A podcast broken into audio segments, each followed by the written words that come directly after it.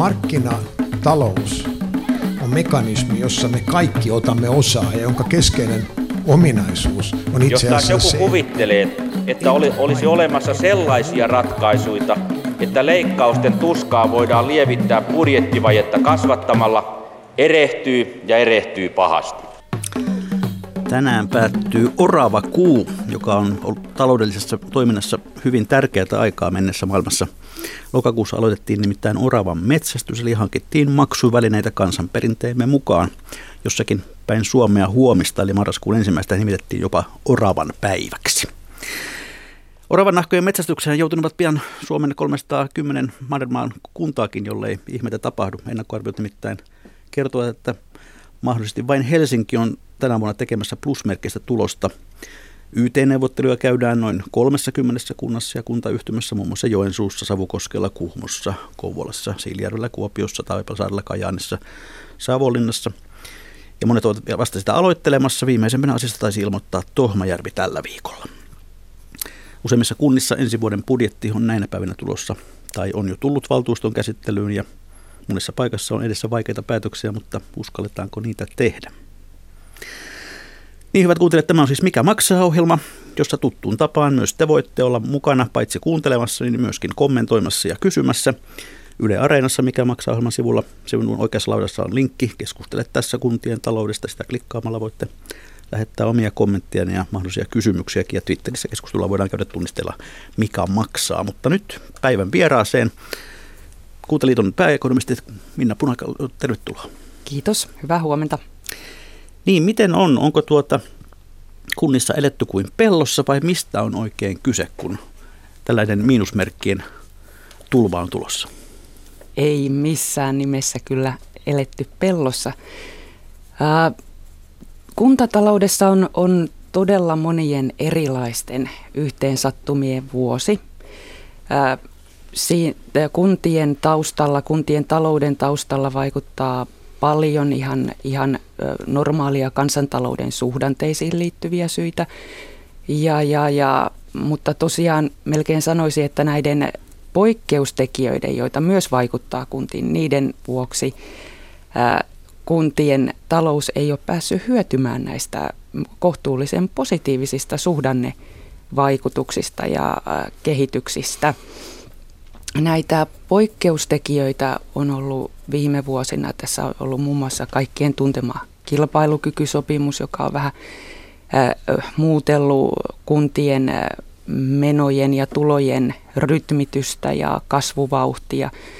Ja, ja kuluvana vuonnakin tästä kikystä vielä, vielä kärsii oikeastaan kuntien tulopohja että sille osuu huomattavia valtionosuusleikkauksia sekä sitten verovähennysten kasvua. Eli kuntien tulopohja on nyt oikeastaan heikoimmillaan kuin vuosiin, kuin oikeastaan kuin ikinä näillä suhdannetekijöillä ajatellen. Ja tuota samaa tulopohjaa heikentää nyt sitten epäonnisesti myös vielä muutama hallinnollinen uudistus, jota tuolla veropuolella tehdään, että näiden Hallinnollisten uudistusten tarkoitus on tietenkin hyvä.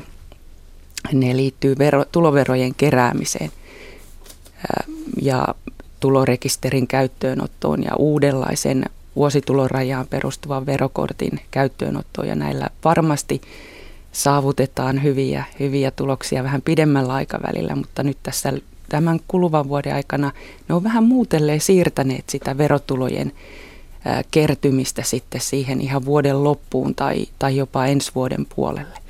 Ja nämä on nyt sitten aiheuttaneet nämä monet tekijät sen, että kuntien tulopohja on todella heikko. Ja se on iskenyt erityisen voimallisesti erityisesti suuriin kaupunkeihin. Ne, ne tosiaan on, ovat tota, luonnollisesti kärsivät tästä paljon.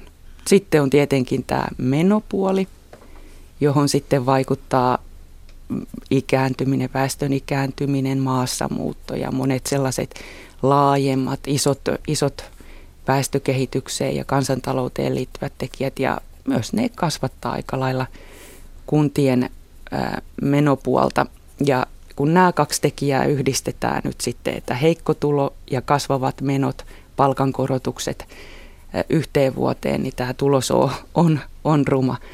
Ja sitä me eletään parhaillaan juuri nyt. Onko tässä siis käynyt vähän niin, että kunnat ovat vähän niin kuin lastulaineella, eli, eli muu maailma sanelee nämä ehdot ja kunnat ei oikein pysty tekemään mitään sitten?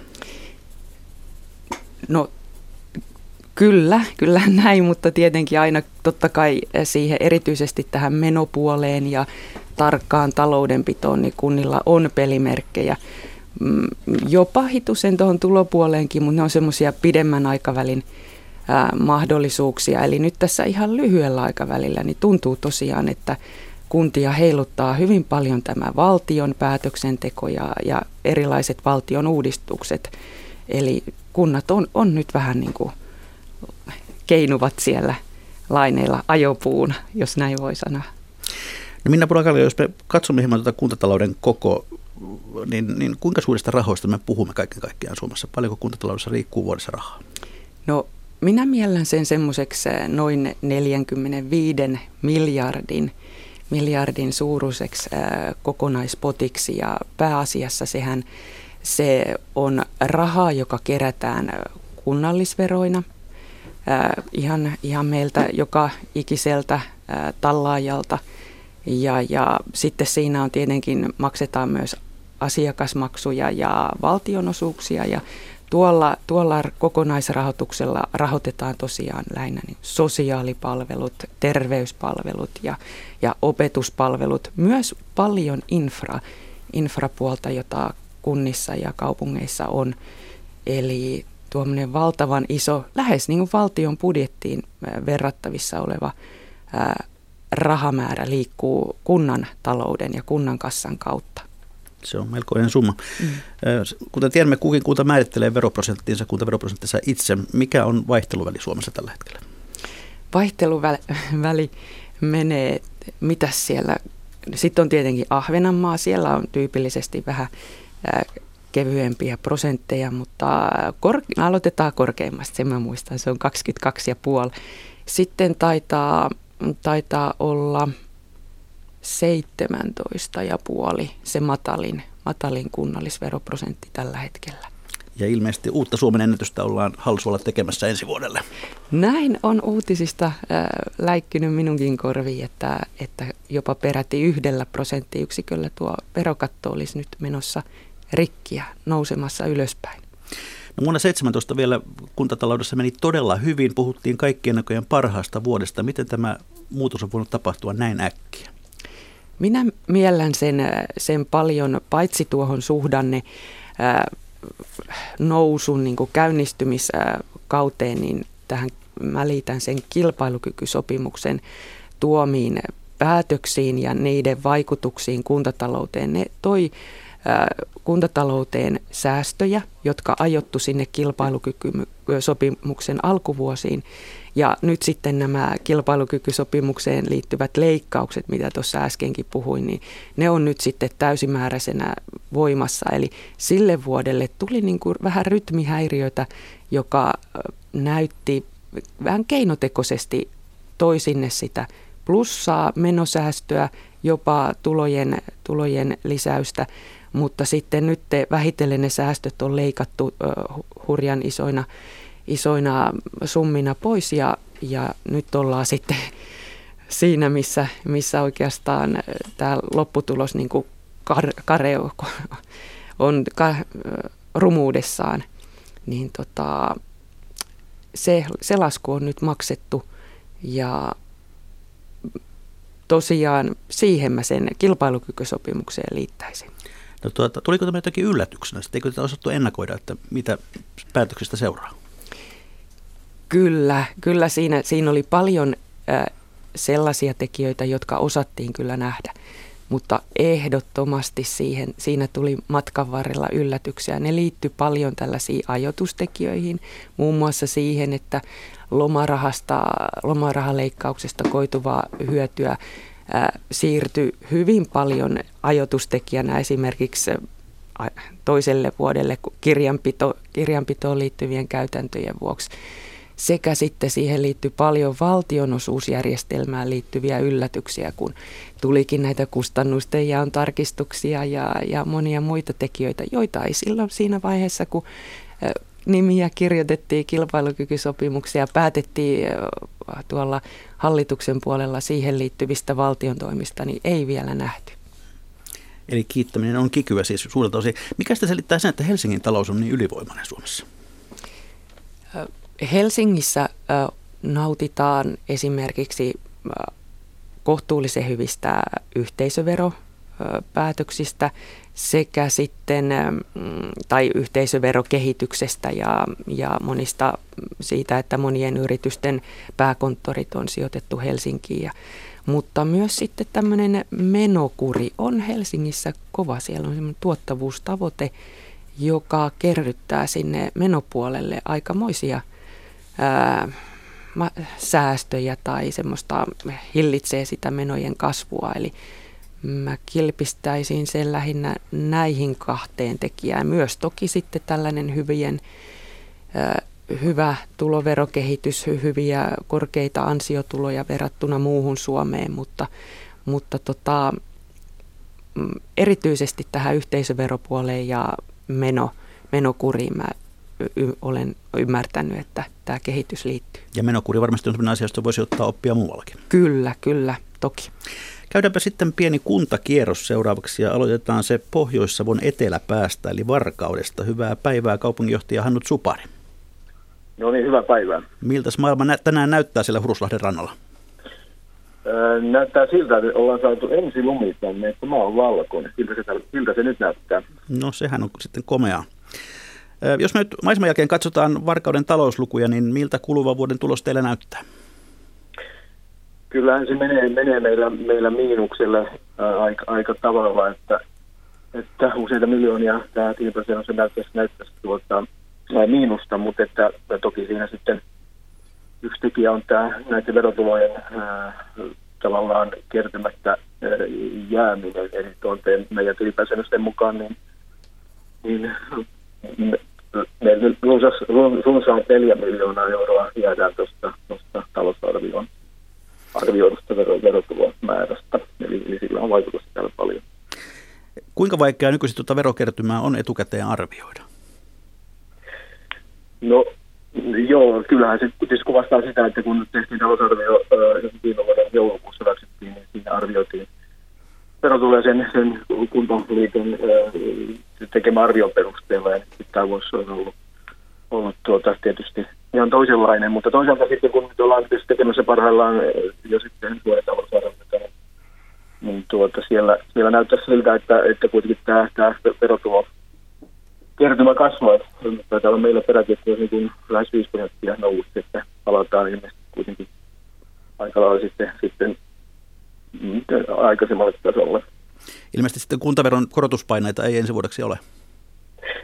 Joo, meillä Varkaudessa on sillä tavalla nyt lähdetty, meillä on paineita siis ilman muuta on, mutta tässä valtuusto hyväksy vastikään talouden tasapainottamisohjelman, joka, joka ulottuu sinne vuoteen, vuoteen 2025 asti. Eli meidän tilanne on, on siinä mielessä vähän lohdullinen, että meillä on, on tuolla taseessa niin, kumulatiivisesti ylijäämää sellainen 18 miljoonaa. Ja on täällä valittu nyt sellainen tie, että, että tota, ei, ei YT-menettelyyn menettelyyn ja veronkorotusten kautta lähdetään taloutta tasapainottamaan, vaan, vaan hyvällä pitkäjänteisellä henkilöstösuunnittelulla. Ja siihen meillä on hyvä syy toisaalta, koska tänne ollaan rakentamassa toki mutta terveyskampusta, ja, ja johon sitten sosiaali- ja terveyspalvelut keskitetään. Ja meiltä eläköityy tässä seuraavien kuuden vuoden aikana yli 300 henkilöä, ja sitä viidesosa arvioidaan, että näitä makassia sitten täytettäisiin. joka vuodelle on sitten, sitten laitettu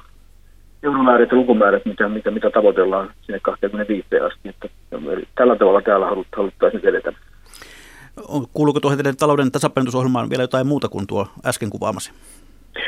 Joo, se henkilösuunnittelu on siinä keskeisiä asia, mutta sitten äh, kun valtuustokausi vaihtuu tuossa äh, 21, niin äh, täällä on tarkoitus tehdä silloin, silloin merkittävä äh, organisaatio uudistus ja se on, se on tässä mukana. Ja eikä sitten kolmantena tekijänä siinä on työhyvinvointiin panostaminen. Näitä sairauspoissaolopäiviä on tarkoitus vähentää. Niin jos olet aivan rehellinen, niin olisiko YTihin kuitenkin aihetta? No joo, että kyllähän tavallaan tämä menettely, tämä siis nämä toimenpiteet ja niiden suuruusluokka, se, että, että, että eläköitymisiä hyödynnetään noinkin paljon, niin kyllähän se olisi sinänsä varmaan peruste YT, YT-menettelylle, mutta toisaalta täällä on sitten haluttu henkilöstön kanssa toimia tässä yhdessä ja, ja, ja sovittu todellakin luottamushenkilöiden ja henkilöstön kanssa, että edettäisiin tällä tiellä. Toki sitten seuraamme seuraamme aktiivisesti tätä, miten tämä ohjelma tulee toteutumaan, mutta että, että ja sitten voidaan, voidaan olla, että sitten, sitten näihin joudutaan palaamaan näihin, näihin muihin toimenpiteisiin, mutta että nyt haluttaisiin edetä tällä tiellä. Kaupunginjohtaja Hanut Supari Varkaudesta. Varkaus kuuluu niihin kaupunkeihin, joiden väestöennusteet ovat kovin negatiivisia. Miten tämä vaikuttaa teidän taloudenpitoon?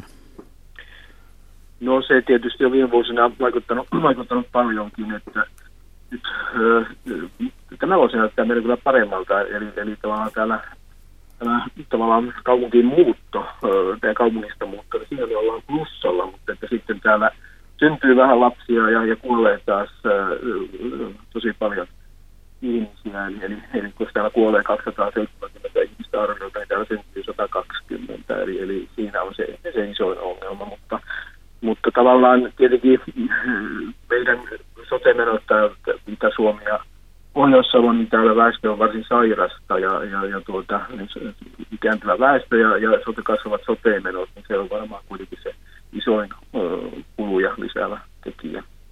Vielä noin tiivistetysti, niin mitkä sinun arvioisi mukaan ovat Varkauden suurimmat taloushaasteet lähivuosina? Kyllä, meillä varmaan, varmaan tämä verotulo ja se tulopuolella, että, nämä verotulot nyt suurin piirtein kehittyy sillä tavalla, kun tähän tasapainotusohjelmaan on arvioitu ja sitten, sitten sillä menopuolella tietysti niin sote-menot ennen kaikkea, mutta ennen kaikkea siellä se erikoissairaanhoidon menot, että ne jotenkin saataisiin, kuriin, että, että ja sitten tämä meidän huoltosuhde tietysti johtuen tästä ikärakenteesta, niin kyllä se, se sen ennustetaan, ennustetaan heikkenevän tässä, tässä seuraavien viiden vuoden aikana aika merkittävästi, että kyllä siinä, siinä ihan huolenaiheita tarpeeksi on. Kiitoksia kaupunginjohtaja Hanut Supari tästä ja hyvää lokakuun viimeistä päivää sinne Savoon ja ei muuta kuin lumiukkojen tekoon. No niin, melkein me voidaan niin tehdä. Kiitoksia. Ja nyt meillä on puhelimen päässä Kouvolan kaupunginjohtaja Marita Toikka. Hyvää päivää Kouvolaan. Hyvää päivää ja terveisiä täältä Kouvolasta. Ja onnittelut vielä Kouvolan palonlyöjien pronssimitallista Superpäsiksessä. No lämmin kiitos. No ne juhlat ovat ohi, mutta kuinka kriittinen kuntatalouden tilanne Kouvolassa tällä hetkellä on, Marita Toikka? No kyllä Kouvolassa niin kuin koko Suomen kuntakentässä niin on tällä hetkellä erittäin kriittinen tämä kunnan taloustilanne. No tälle vuodelle ennakoidaan jopa yli 30 miljoonan euron tappiollista tulosta. Mikä sitä selittää? No kyllä meillä erityisesti selittää se, että sote-kustannukset on kasvanut vuosi vuodelta ja ne on tietysti merkittävä kuluerä tässä kaupungin taloudessa ja sitten sen lisäksi niin meillä on aika raskas palveluverkko täällä, mikä sitten sitoo käyttötalouden kustannuksia ja tuo sitä kautta sitten meille niitä taloushaasteita. No siitä on reilu vuosikymmen, kun kuusi kuntaa lyötiin yhteen ja perustettiin uusi Suurkouvola. Onko tämä yhdistyminen lisännyt taloudellista painolastia? No kyllä se tietyllä tavalla on, että tietenkin kun näitä historiakirjoja siltä ajalta – on tässä lueskellut, niin on ymmärtänyt, että silloin on lähdetty tavoittelemaan sillä kuuden kunnan liitoksella semmoista kestävällä taloudellisella pohjalla olevaa elinvoimasta kaupunkia. Ja varmaan niin osittain siinä on hyvin onnistuttukin, mutta sitten nimenomaan, niin kuin äsken jo sanoinkin, niin se palveluverkko on meillä edelleen täällä hyvin pitkälle kuuden kunnan pohjalta rakennettu ja sitä kautta tulee sitten meille sitä talouskestävyyteen liittyvää painetta. No teillä on tällä hetkellä YT-neuvottelut käynnissä. Mitä niillä tavoitellaan? Joo, kyllä. Eli meillä on nyt itse asiassa linjattu kolme YT-menettelyä ja nyt yhdet on niistä saatu jo päätökseen. Nyt on toiset meneillään ja kolmannet alkaa sitten ensi keväänä ja niitä tavoite meillä on yhteensä noin 180 henkilötyövuoden vähennykset. Ja siitä syntyy siis säästöjä sitten tota, yhteensä niin sitten meillä on sen lisäksi myös kertaluontainen henkilöstösäästö ensi vuonna, eli tota, YT on meneillään sen osalta tämän 180 henkilötyövuoden lisäksi, mutta tämän kokonaisuus muodostaa noin 8 miljoonaa euron säästökokonaisuuden, sit mikä toteutuu kokona- kokonaisuudessa ensimmäisen kerran 2023. Mihin päin nuo henkilövähennykset erityisesti kohdistuvat? No tietenkin meillä on nyt tämä kaupungin toimialarakenne rakentuu tällä hetkellä niin, että tota, meillä on ne sosiaali- ja terveyspalvelut jo maakunnallisesta sotekuntayhtymässä, eli se sektori ja se henkilöstö on pois tästä nyt käsillä olevasta YT-menettelystä, mutta toisaalta taas tämä meidän maakunnallinen sotekuntayhtymä, eli Kymsote, niin siellä on myös YT meneillään ja myös siellä haetaan sitten henkilöstösäästöjä, jos en väärin muista, niin noin 500 henkilötyövuoden säästötavoite on siellä. Meillä siis tämä 180 henkilötyövuoden vähennys ja kyllä se haetaan niin toimialoilta kauttaaltaan. Eli perataan ihan kaikki palvelut ja mietitään, että miten sitten siellä pystytään tota, näitä henkilöstösäästöjä löytämään. Ja tietenkin niin ensisijaisesti niin hyödynnetään eläköityminen mahdollisimman täysimääräisesti. Ja sitten toiseksi niin kaikki tämmöiset määräaikaiset työ- ja virkasuhteet, niin me pyritään päättämään sitten sen määräaikaisuuden jälkeen niin, että niitä ei enää sitten tulla täyttämään. Ja sitten se kolmas vaihtoehto on vasta sitten sen vakinaisen henkilöstön irtisanominen. Aivan. Kaupunginjohtaja Marita Toikka, kuntavero prosenttillisella Kouvolassa on 20,75. Onko korotuspaineita? No joo, kyllä on siis korotuspaineet on suuretkin. Et meillä on niin 20 miljoonaa euron sopeuttamistarve kaupungilla, mutta nyt ollaan, tai ollaan rakennettu tätä talousarvioesitystä ja säästöesitystä niin, että tämä veronkorotus olisi yksi tekijä siinä säästötavoitteen aikaansaamisessa ja on tulossa ensi maanantaina esittämään puolen veroprosenttiyksikön korotusta. Eli se, siitä tulee se noin 5-6 miljoonaa ja sitten muilla toimenpiteillä pitää se noin 15 vielä sieltä löytää. Eli pelkillä veronkorotuksella Kouvolan ongelmia ei voida hoitaa? Ei todellakaan, eikä ole siis missään nimessä itse, itse en kovinkaan mielelläni lähde esittämään tämmöisiä verokorotuksia, mutta tämä puolen veroprosenttiyksikön korotus on nyt aivan välttämätön ja itse asiassa meillä nyt on tämä Eero Laesterä tekemässä tätä meidän kuntatalouden selvitystyötä ja hänen laskelmistaan on osoitettu, että jos Kouvolassa korotettaisiin kolmella veroprosenttiyksiköllä kunnallisveroa, niin sekään ei pelastaisi kaupungin taloutta, että 2324 vuosina niin kaupunki tekisi taas alijäämää, alijäämästä tilinpäätöstä, että niin kuin se veronkorotustie on meillä jo kuljettu silleen, että se ei tuo sitä kaupungin taloutta tasapainoa, vaan se edellyttää nyt näitä muita palveluverkkoon liittyviä tarkasteluja ja perataan myös kaikki kaupungin avustukset ja niin kuin muut toimenpiteet ja tilahallinnassa meillä on myös paljon semmoista säästöpotentiaalia, että niin tämmöinen tosi kokonaisvaltainen talouden perkaaminen on nyt meillä meneillään. No minkälaisessa hengessä tuota perkaamista käydään? Ymmärtävätkö kaikki tahot, että tämä on välttämätöntä? No tämä on tietenkin raskasta työtä ja osa päätöksistä on varmasti vaikeita. Meillä on tässä niin jo viime syksynä saatiin perusopetuksen kehittämistyön yhteydessä niin päivitetty Kouvola kaupungin peruskouluverkkoa. Eli 34 koulusta lopetetaan 14.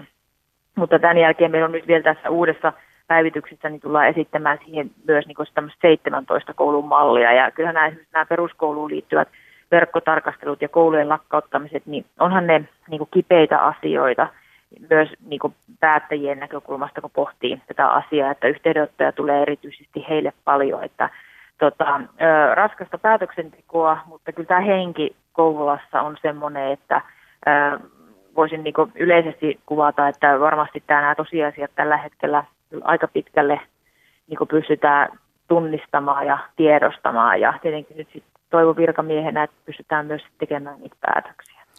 Mikä arviosi on siitä, milloin Kouvola tekee jälleen plusmerkkisen tuloksen?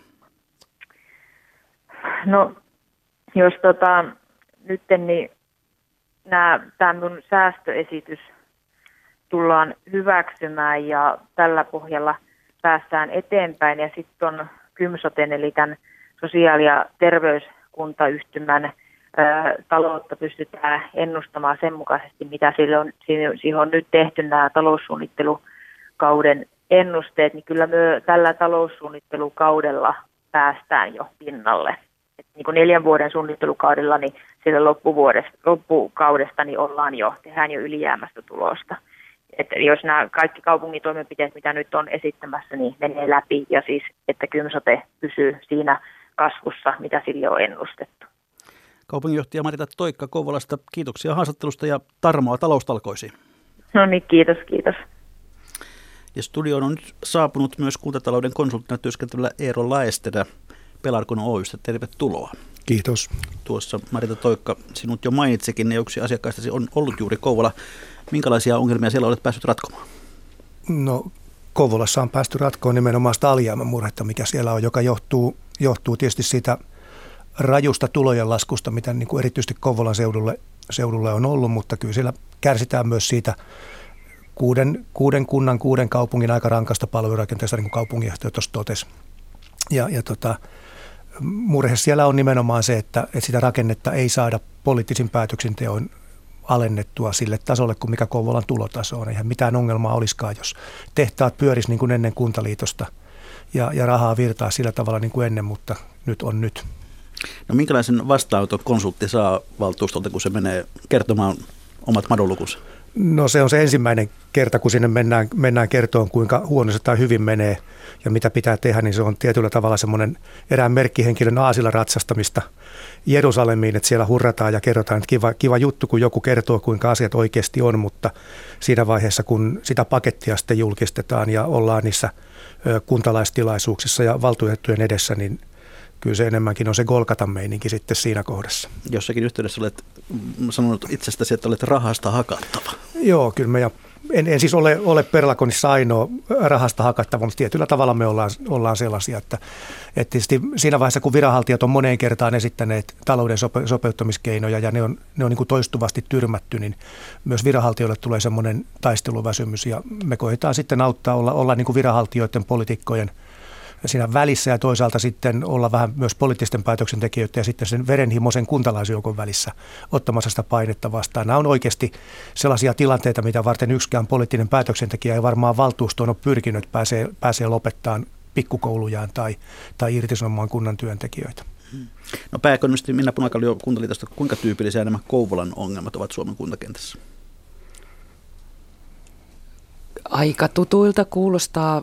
Erityisesti tuo, tuo jäi tarttu korvaan tuo kuntaliitos ja siitä jäänyt raskas palveluverkko, että se on, se on aika tyypillinen minun ymmärtääkseni tyypillinen ongelma tämmöisissä isoissa, isoissakin sitten kaupungeissa, että, että palveluverkko saattaa tuolta, tuolta pohjalta jäädä raskaaksi. Toisaalta sitten tota, tyypillistä, tyypillistä on siinä myös nämä, nämä, nämä, nämä väestö, väestökehitykseen liittyvät haasteet. No Eero Lästerä, sinun palveluksesi ovat viime aikoina käyttäneet ainakin Oulu, Turku, Kouvola, Kemijärvi, Kajaani, Leppävirta, Rauma, varmaan moni muukin. Millaisiin asioihin ulkopuolinen konsultti yleensä ensimmäisenä tarttuu, kun, kun ryhtyy kunnan taloutta tarkastelemaan? Kyllä näissä tilanteissa, missä, missä esimerkiksi kunta on, on sen arviointimenettelyn ö, lähellä, niin kyllä me silloin puututaan ihan siihen, ihan siihen koko palvelurakenteeseen, joka kunnalla ja kaupungilla on, koska se, että me saadaan palvelurakennetta ö, pienennettyä, niin se vaikuttaa sitten vahvasti myös niihin tukipalveluihin, mitä, mitä kunta tarjoaa. Ja, ja tota, jos, jos kunnan tilanne on sellainen, että siellä on kovasti paljon ilmaispalveluja, maksu, maksujen taso on, on matala, niin toki niin sitä maksupuoltakin koetaan sitten korottaa ja korostaa, koska ne on niitä nopeita, nopeita juttuja. No se, mitä me ei yleensä koskaan esitetä, on sitten veronkorotus. Kunta osaa ihan itse ilman konsulttiakin korottaa veroja ja toinen puoli, johon me ollaan suhtauduttu hiukan, hiukan niin kuin kriittisesti, on lomautus. Eli me ollaan me, meillä on vähän sellainen ideologinen, ideologinen ajatus tässä, että jos kunnan työntekijöitä pystyy lomauttamaan, niin mm, voi kysyä, että mikä tarve sitten siinä tilanteessa on. Että näitä keinoja ei olla esitetty. No kuinka tavallista se on, että eri kunnilla on vanhoista traditiostaan johtuvia semmoisia sokeita pisteitä, joita itse ei havaita? Öö, no niitä sokeita pisteitä välttämättä enää ei ole, mutta niitä pyhiä kohtia on, on aika paljonkin päätöksenteossa. Että kyllä me melkein tiedetään, että kun johonkin kuntaan mennään ja nähdään siellä tukeva, tukeva kouluverkko tai nähdään isot yksityistieavustukset, me tiedetään, että minkä, minkä puolen, minkä puolueen asiat vastustaa sen alasajoa ja, ja näitä vastaavia asioita on, on niin kuin joitakin. Meneekö se vähän sen mukaan, että mikä puolue on hallitseva, niin sen mukaan tietää, että missä on ikään kuin liian raskas kulurakenne? No näinkin voi tietysti kärjistää. No kuinka helppo sitten valtuutetun saada ymmärtämään, että mitä pitää oikeasti tehdä, jotta, jotta asiat korjaantuvat? No, no helppoa saada ymmärtää. Kyllä mun mielestä mulla on, semmoinen, on, on niin sellainen tietämyskin, että, että meidän poliittiset päätöksentekijät myös, myös niin kuin peruskunnissa tietää kyllä sen ja, ja osaa niin kuin oivaltaa sen alijäämän, alijäämän syvyyden siellä, mutta sitten kun, kun tullaan lähelle sitä omaa tonttia, niin sen jälkeen yleensä ollaan niin kuin valmiita kaikkiin keinoihin, mutta meiltä ette ota. Eli tämä on, tämä on, ja sitten sit meillä on tietysti jossain, jossain kunnissa on sellaisia tilanteita, että, että tota, niin kuin tietty vähemmistössä oleva poliittinen, poliittinen porukka, niin ihan poliittisen perusteenkin vastustaa kaikkia leikkauksia, vaikka ne hyvin tietää, että ne olisi tehtävä. No sitten kuntakierroksemme päätteeksi Kuhmoon, tai ainakin Kuhmon asioihin. Taitaa olla nimittäin niin, että Langanpäässä oleva kaupunginjohtaja Tyttimä, että olet tällä hetkellä työmatkalla. Joo, kyllä. Tässä Tyttimäessä Helsingistä tällä kertaa. No niin, hyvää päivää kuitenkin. Hyvää päivää. Miten sinä näet Kuhmon kuntatalouden tilanteen juuri nyt?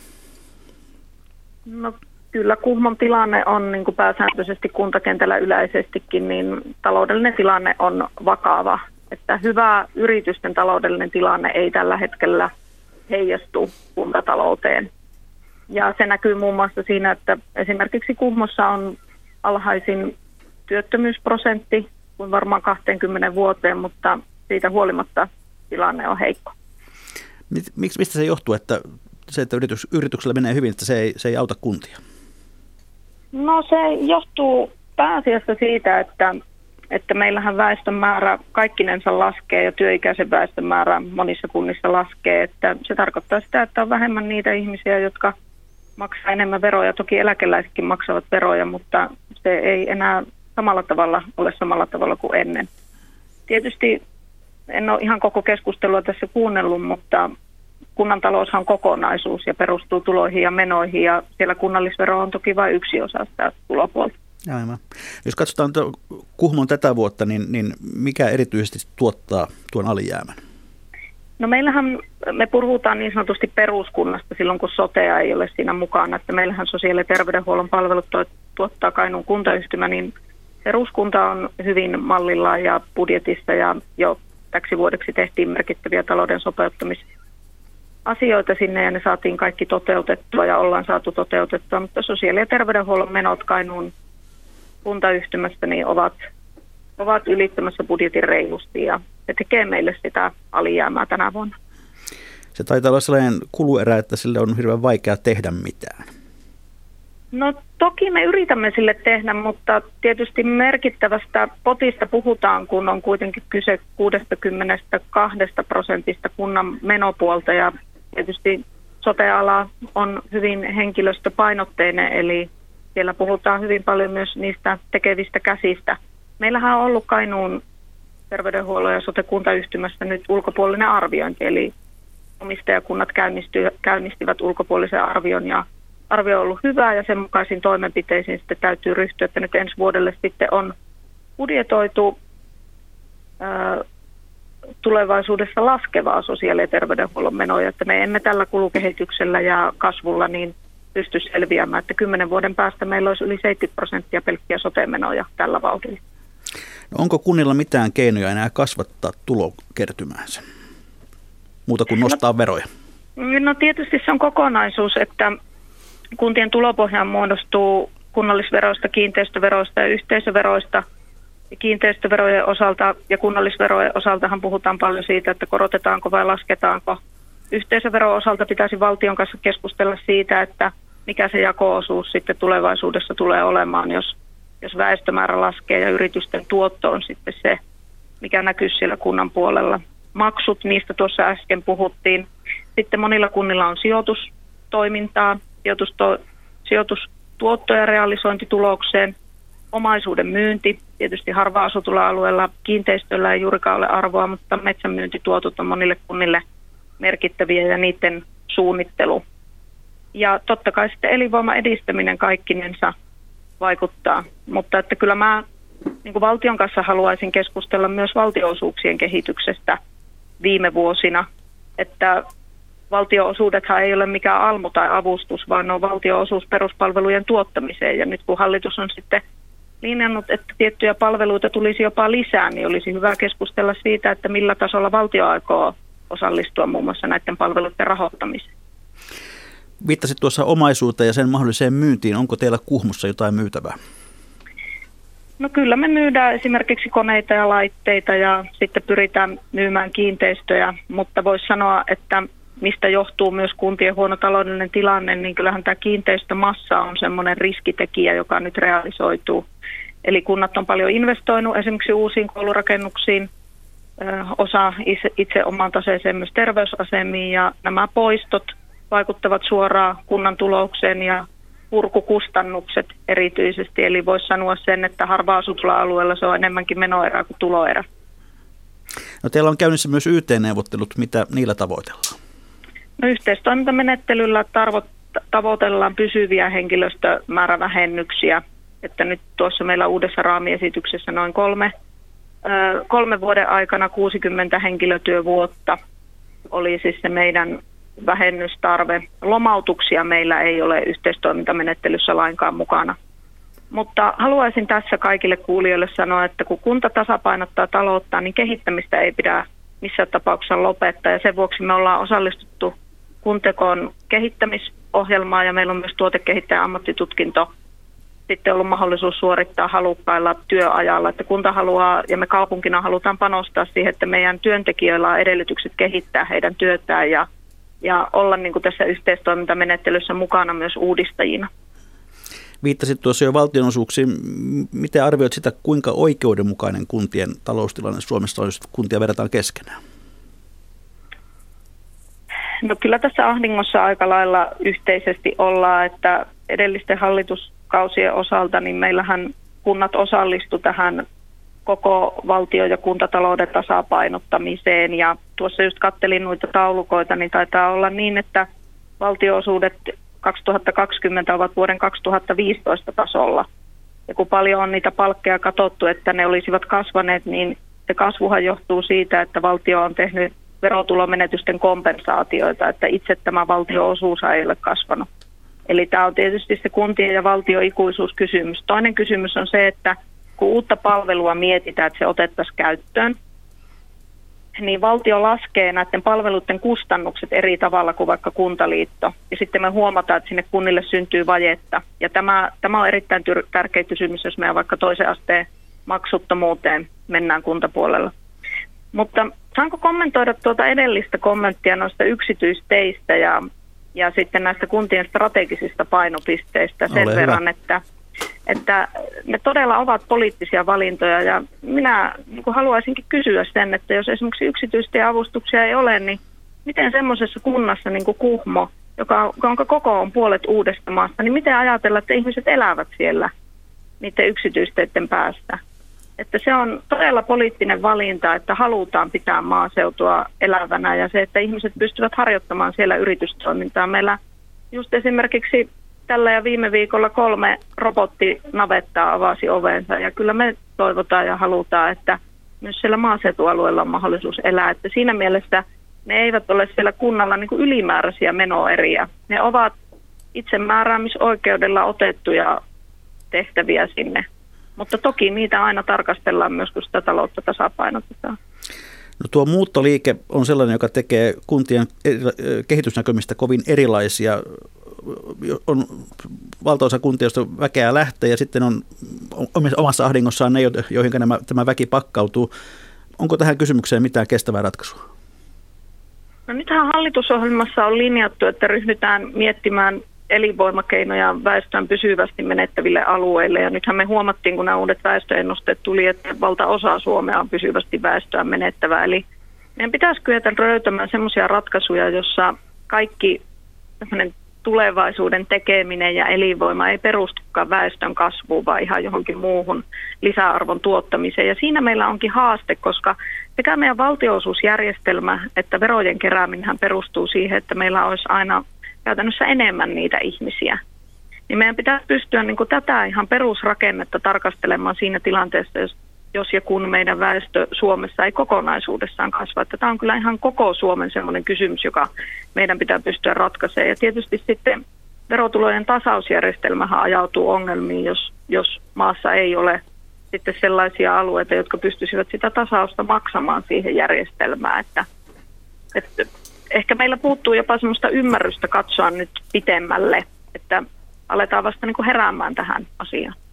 Kaupunginjohtaja Tutti Määttä, kiitos paljon tästä ja hyvää kotimatkaa sitten, kun sen, sen aika sinne Kuhmoon koittaa. Kiitoksia ja oikein hyvää viikon jatkoa teille sinne studioon ja kuulijoille. Kiitoksia. Niin, tuota, haluatteko kommentoida näitä kaupunginjohtajien esittämiä, esittämiä ajatuksia, erilaista? No, Tytti Määtälen noista yksityistieavustuksista täytyy heti sanoa, että otin esimerkin, mikä on poliittisesti yleensä aika vaikea asia, mihin, mihin, mihin niin kuin, niin kuin vaikea puuttua. Ja kyse on nimenomaan siitä monessa kaupunkikunnassa siitä tasosta, miten yksityisteitä avustetaan. Että, ja ja tota, ne tilanteet, joihin me joudutaan, joiden edessä me ollaan, niin me joudutaan oikeasti katsomaan kaikki ne menot ja kaikki ne tulot, mitä kunnassa on. Ja silloin mikään kohta ei voi jäädä kääntämättä. Sen verran täytyy, täytyy niin kuin yleistikin sanoa tässä, tässä kohdassa, että, että esimerkiksi kun sotesta ollaan, sit sotesta ollaan sopeuttamassa isojakin summia, niin sotessa se nimenomaan tarkoittaa sitten niitä, niitä käsiä. Ja, ja tota, muutaman kerran ollaan oltu sellaisessa tilanteessa, että sopeutuspakettia ollaan, ollaan komennettu meitä tekemään, mutta on todettu, että, että tota, YTtä ei saa olla, rakenteisiin ei saa puuttua ja henkilöstöön ei saa koskea, mutta 10 miljoonaa pitäisi pystyä jostain säästämään. Ja, ja tota, siinä mielin kyllä, kyllä niin kuin kaupunginjohtaja Zuparin, Zuparin viesti nimenomaan Varkauden sopeutuspaketista niin tuntui hiukan ruusunpunaiselta, että näitä asioita voitaisiin nopeastikin sopeuttaa ihan pelkästään eläköitymisen avulla. Minna Punakallio, minkälaisia ajatuksia sinulle heräsi näitä, näiden puheluiden aikana? Täällä tuli paljon, paljon hyviä tuttuja, tuttuja asioita, tuttuja yhteisiä koko kuntalle, kuntakentälle ja sitten taas erittäin hyviä nostoja. Esimerkiksi Tarttu Tyttimää tänne puheenvuorosta tuo korjausvelka ja isot investointipaineet, joita, joita on sitten tuolla oikeastaan ihan koko, koko kuntakentällä siitä huolimatta, että joillakin alueilla saatetaan menettää väestöä ja, ja toisiin kuntiin ja toisaalta sitten paikallinen väestö ikääntyy, niin siitä huolimatta tuo on todella tärkeä, tärkeä tota, ongelma ja ää, kysymys tosiaan, että miten saadaan sitten uusia investointeja rahoitettua tuonne ja järkeviä investointeja sellaisia, että ne kestää tosiaan sitä tulevaa, tulevaa väestörakennetta myös niin ympäri, ympäri Suomea tehtyä. Ehkä sitten kaiken kaikkiaan tästä niin kuin, tavallaan tässä on nyt kolme, kolme esimerkkikuntaa ja monia muita vastaavan tapaisia on, mutta mutta tulee mieleen vähän, että korostuuko näissä sitten liikaa tämä, tämä tällä hetkellä kuntia vaivaava verotulojen heikkous ja, ja, ja valtionosuuksienkin heikkous, että, että ne on tosiaan tekijöitä, joihin molempiin on, on tuohon tulopohjan ongelmiin sitten jonkunlaista helpotusta ihan varmasti tulossa jo, jo ensi vuonna. Ja, ja jotenkin kuntakenttä on aina, aina kyllä monia vaikeuksia taklannut. Että on hyvin tyypillinen lähtökohta tai painelaskelma ennuste tuolla kuntatalousohjelmissa kautta vuosien tai peruspalveluohjelmissa, että tulot kasvaa vähemmin kuin kuntatalouden menot ja pitää sopeuttaa. Ja aina siitä on pitkin näitä vuosia kyllä sitten selvitty, että vuosi kerrallaan ja jos tehdään niitä fiksuja päätöksiä, mutta, mutta tota, ja varmasti niitä tehdään, mutta että kyllä, kyllä tämä ää, suuri haaste erityisesti tällä talouskasvulla ja väestökehityksellä, mikä nyt on, on tosiaan edessä, niin vaan korostaa tätä menopuolta ja, sen tosiaan näitä järkeviä päätöksiä, mitä, millä voidaan sitä palvelurakennetta koko ajan muuttaa, muuttaa tuolla ketterästi, jos näin nykytermeillä voisi sanoa konsultti Edo Joo, ihan tähän, tähän tota edelliseen kommenttiin, niin se mikä ei ole tullut ehkä riittävästi nyt esille on, on kyllä se ikääntymisen tsunami, joka, joka tulee kasvattaa ihan älyttömästi kuntien, kuntien menoja. Ikääntyneet täytyy pystyä hoitamaan ja, ja tota, meillä on useampia kuntia, joissa ikääntyminen tarkoittaa siis prosenttiyksikön kymmenysten nousua joka vuosi kustannustasossa. Ja toinen juttu on kyllä sitten myös se asukasluvun alenema, joka, joka kunnissa on. Ja jos kunnat ei reagoi siihen asukasluvun alenemaan palvelurakenteisiin puuttumalla, niin, niin silloin kyllä hukka perii. No jos me yritämme ryhtyä rakentamaan sellaista ratkaisukeskeistä pakettia, miten, miten kuntien talous saadaan, saadaan jälleen tolallensa, vaikka tuossa minä Punakalli jo sanoit jo, että pitkällä aikavälillä asiat asu, tupaneet asettumaan, niin mistä te aloittaisitte? Erlaista. No kyllä mä tietysti laittaisin ensin, ensin sen kotipesän kuntoon. Että kyllä mulla sellainen, sellainen tyly, tyly tunne on, että, että se rakenne on laitettava kuntoon ja, ja tota, silloin se tarkoittaa käytännössä sitä, että siellä missä ei ole ihmisiä kunnan alueella, niin siellä ei kyllä semmoisia määriä pysty palveluita olemaan. Ja, ja tota, sitten toinen asia, mä en ole mikään kuntaliitosihminen siinä mielessä, kun, kun tota, ehkä, ehkä haluttaisikin. Mä oon miettinyt asiaa sillä tavalla, että, että myös kuntarajojen yli pystyisi tekemään, tekemään sillä tavalla rakenteellista yhteistyötä, että jos joku, joku kunnan osa pystyy luopumaan jostain palvelusta jonkun toisen kunnan vastaavan palvelun hyväksi, niin, niin siellä on mahdollista saada ihan järkeviäkin säästöjä, mutta se kuntaraja tuntuu olevan vaan niin rakas, rakas kunnille ja pyhä asia, että sen yli ei, ei niin kuin rakenteellisia yhteistyöasioita tehdä. Tietysti nämä sote-asiat on sellaisia, joissa, joissa on tota, kymmeniä vuosia tehty yhteistyötä, mutta siinäkin me katsotaan aina sen terkkarin paikkaa, että minkä kunnan alueella ja missä se on, eikä, eikä sillä tavalla niin kuin tarkemmin yhteistyötä tehdä. Että nämä on ehkä ne asiat. Minna Punakalli. Kyllä mäkin ihan samaa mieltä on tästä omasta kotipesästä, että, että se, on, se on hyvä paikka aloittaa ja sillä kun kaikki kunnat sen, sen hoitaa ja mitottaa tämän palveluverkon, että se on esimerkiksi Helsingissä, Helsingissä tosiaan hyvä, hyvä, mm, yksi semmoinen tal, hyvä sinne talouteen ja menopuoleen tuova tekijä tämä tuottavuustavoite. Ja, ja uskon, että se yleistettynä koko ken, kuntakenttään ja ää, tosiaan vaan tehtävä nuo, nuo kipeät päätökset, että niitä joissakin paikoissa ja tällä väestökehityksellä ja ikärakenteella niin tarvii joistakin palveluista tosiaan karsia ja nämä usein varmaan voi olla juuri niitä kouluja esimerkiksi. Ja, ja nyt sitten tarvii tulevaisuudessa varmasti panostaa sinne ikääntyvien ihmisten palveluihin, niin tätä, tätä työtä, tätä jumppaa on, on tehtävä koko kuntakentässä. No tuossa äsken mainittiin sana kuntaliitos. Viime vuoden alussa ei astunut yhtään uutta sellaista voimaan. Pitäisikö kuntakenttää muuttaa vai onko se niin, että se ei auta, kun kaksi köyhää menee yhteen? Minä Punakallio.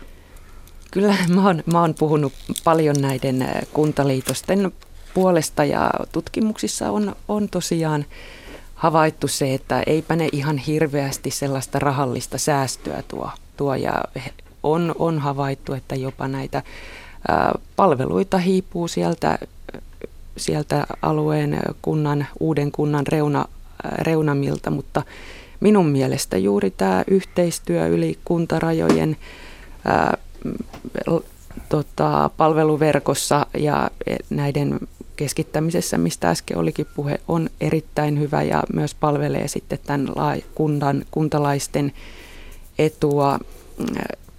Eli, eli, eli siihen, siihen kovasti kyllä kannustan, että, että tällaista elinvoimaa ja kustannussäästöä voidaan, voidaan siitä huolimatta hakea, vaikka, vaikka on, on selvää, että ei näe mitään semmoisia nopeita, nopeita lottovoittoja ole.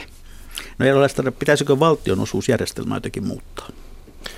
No Varmaan pitäisi ja varmaan sitä ollaan, ollaan taas kerran muuttamassakin, mutta siinä on, on ihan aidosti on sellaisia murheita, että esimerkiksi valtiosossa tuetaanko me ikääntymistä vai tuetaanko me sitä puuttuvia lasten lukumäärää. Ja, ja, ja, ja valtiosos on, on sillä hankala juttu, että kun jollekin annat, niin joltain otat pois ja se ei tule niin kuin parantaa tätä kuntataloutta kaikilta osiltaan. Se on johonkin päin, se on, se on hyvä, hyvä D-vitamiini, mutta johonkin päin ei. No kuinka suuri kohtalon kysymys on se, että saadaan jonkinlainen uusi sote aikaan kuntien kannalta? No mä oon sitä mieltä, että, että tota, jos, jos sitä sote ei saada aikaiseksi, niin kyllä silloin, silloin niin kuin kuntarakenteeseen tulee väistämättä isojakin muutoksia, nimenomaan niihin pieniin, nopeasti ikääntyviin kuntiin. Mutta sotehan ei tietysti auta koko valtakunnan taloutta sitä, että jokuhan ne sotekustannukset maksaa, mutta mä uskon, että, että niin kuin kuntarakenteen sote tietyllä tavalla olisi, olisi tullut sementoimaan, jos se olisi tullut voimaan. Minä taas uskon tosiaan tähän, että, että toimintatapojen uudistamisella – sotepalveluissa voidaan saada paljon aikaa. Että nimenomaan tämä ennaltaehkäiseminen ja painopisteen siirtäminen pois sieltä erikoissairaanhoidosta perusterveydenhuoltoon on, on aivan niitä ydinkysymyksiä, että siihen oli, oli se sitten mikä tahansa uudistus, mikä tämän toteuttaa ja kuka tahansa, niin sitä, sitä todella tarvitaan. Katsotaanpa sitten hieman tätä keskustelua, mitä tuolla meidän nettisivullamme on tässä käyty.